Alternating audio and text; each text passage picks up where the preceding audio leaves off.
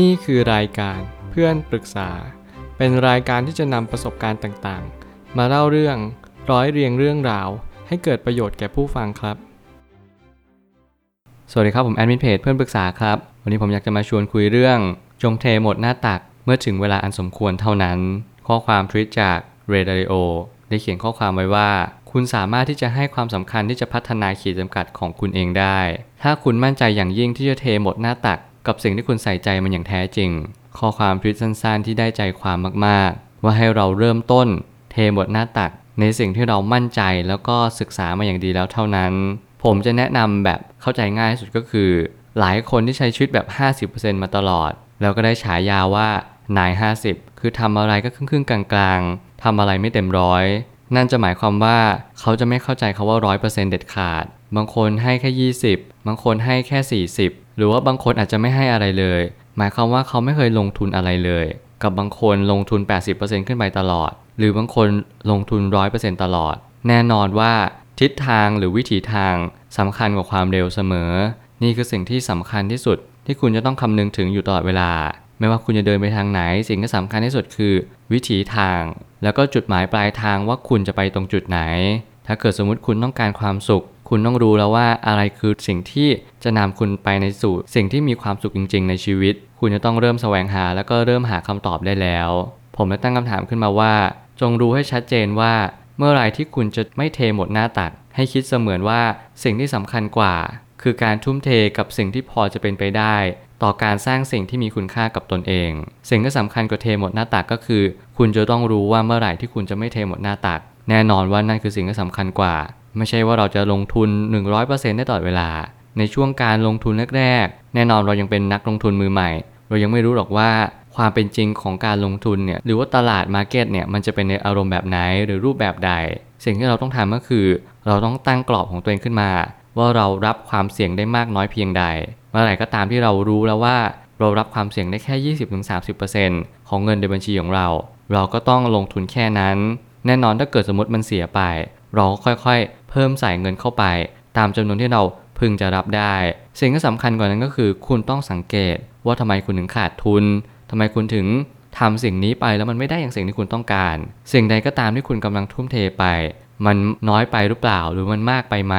ไม่ว่าจะเป็นสิ่งที่คุณต้องเพิ่ม หรือสิ่งที่คุณต้องลด คุณจะต้องรู้ว่าอะไรคือสิ่งที่คุณต้องทำจริง ๆ บางครั้งเนี่ยคาว่ามือใหม่ก็คือเรายังไม่อดทนมากพอเราต้องเพิ่มความอดทนหรือเปล่า หรือว่าเราต้องเพิ่มความรู้ มันคือสิ่งที่ทำให้เราเข้าใจอย่างถ่องแท้ว่า เรากำลังลงทุนอะไรอยู่ หรือว่าเรากำลังเข้าอยู่ในเกมการตลาดอะไรบางอย่างอยู่หรือเปล่า ไม่ว่าจะเป็นการเล่นกับอารมณ์ ส่วนตัวของเรา หรือแม้กระทั่งการที่เรามองการไกลที่มันสั้นเกินไปอย่างเช่น คุณมองในระดับเดือนมากกว่าระดับปี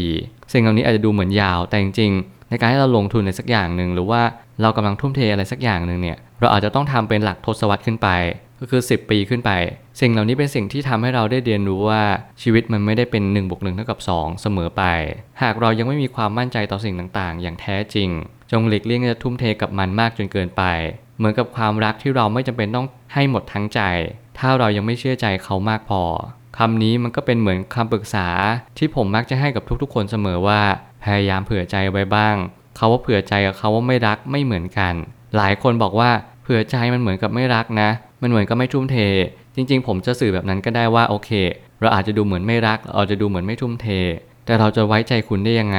บางคนคุยกันไม่กี่วันคบกันแล้ว บางคนเป็นแฟนกัน ยังไม่รู้จักกันจริงๆแล้วด้วยซ้ำว่าเขาคือนิสัยยังไง แล้วเป็นคนแบบไหนจริง ๆ หลายครั้งที่เรายังไม่มั่นใจว่าเขาคือคนที่ใช่จริง ๆ หรือเปล่า เราก็เลยยังกักความรู้สึกอยู่ สิ่งนี้เป็นสิ่งที่ผมคิดว่ามันไม่ดูเลวร้าย เพียงแต่ว่าอย่ากกักความสัมพันธ์ก็พอ อย่างเช่น เก็บเขาเอาไว้อยู่แบบนี้ เราก็ไม่อยากปล่อยเข้าไป เพราะว่าเรารู้สึกว่ายังไม่เจอคนที่ใช่มากกว่านี้ สิ่งเหล่านี้เป็นสิ่งที่ดูเห็นแก่ตัวแล้ว แต่การเผื่อใจเนี่ยมันเหมือนกับว่า เราเริ่มที่จะรักตัวเองมากขึ้น เราเริ่มที่จะรู้ว่าบางความสัมพันธ์เนี่ยมันต้องจบนะ เราอาจจะยังทุ่มเท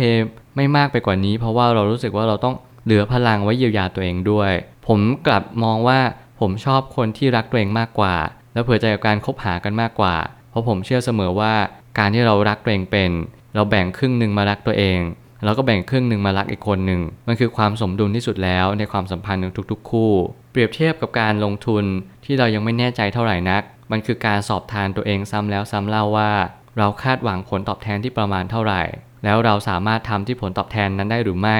อย่างไร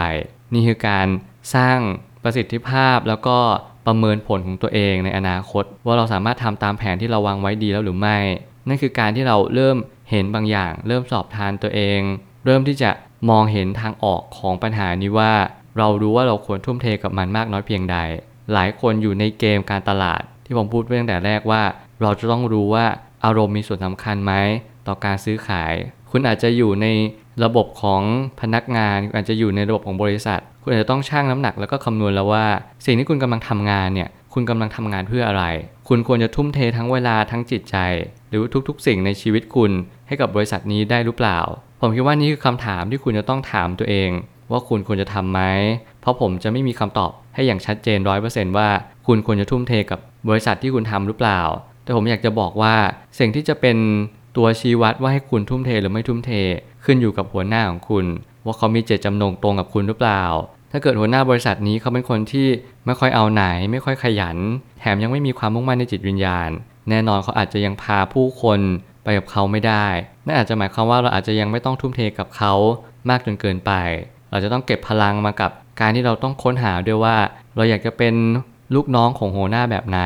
เราต้องมาคิดแล้วว่าเราทุ่มเทกับคนแบบนี้ มันเป็นเพื่อทั้งตัวเขาแล้วก็ตัวเราในอนาคตเช่นเดียวกัน แต่การที่เรารู้อย่างถ่องแท้แล้วว่า ครั้งนี้เป็นโอกาสที่สำคัญที่สุด ผ่านการคิดวิเคราะห์ และแยกแยะ ด้วยกระบวนการตกผลึกอย่างดีแล้ว เราจึงเทหมดหน้าตักได้ เพราะมันเป็นวิธีทางเดียวที่จะได้ผลตอบแทนนั้นๆ แล้วแน่นอนว่าเมื่อไหร่ก็ตามที่คุณเจอหัวหน้าที่ถูกต้อง คุณเจอสินทรัพย์หรือว่าการลงทุนที่ดี คุณควรจะเทหมดหน้าตัก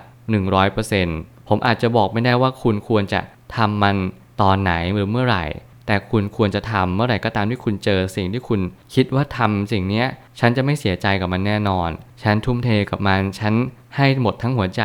ราะฉันรู้แล้วว่านี่คือคนที่ใช่สำหรับฉันจริง ๆ เมื่อไหร่ก็ตามที่คุณเจอ สิ่งสิ่งนี้อย่าพยายามกัก อย่าพยายามตั้งคำถามกับมันเยอะ เพราะว่าคุณถามมันอย่างดีแล้ว นั่นคือเวลาที่คุณต้องลงมือกระทำต้องเทหมดหน้าตักเท่านั้น แล้วผมคิดว่านี่คือสิ่งที่ล้ำค่าที่สุดในชีวิตว่า เราควรจะทุ่มเทกับอะไรสักอย่าง และเราควรจะไว้ใจกับอะไรสักอย่าง เช่นเดียวกัน สุดท้ายนี้ ความไม่รู้จึงเป็นสิ่งที่ทำให้เรามีโอกาสพลาดสูงที่สุดคำถามที่เหมาะสมที่สุดคือ เรารู้ว่าเราไม่รู้อะไรบ้าง หากเรายังมีสิ่งที่ไม่รู้อยู่มาก การใช้ชีวิตแบบเทหมดหน้าตัก อาจจะยังไม่เหมาะสมเท่าที่ควร จงแสวงหาความรู้ต่อไป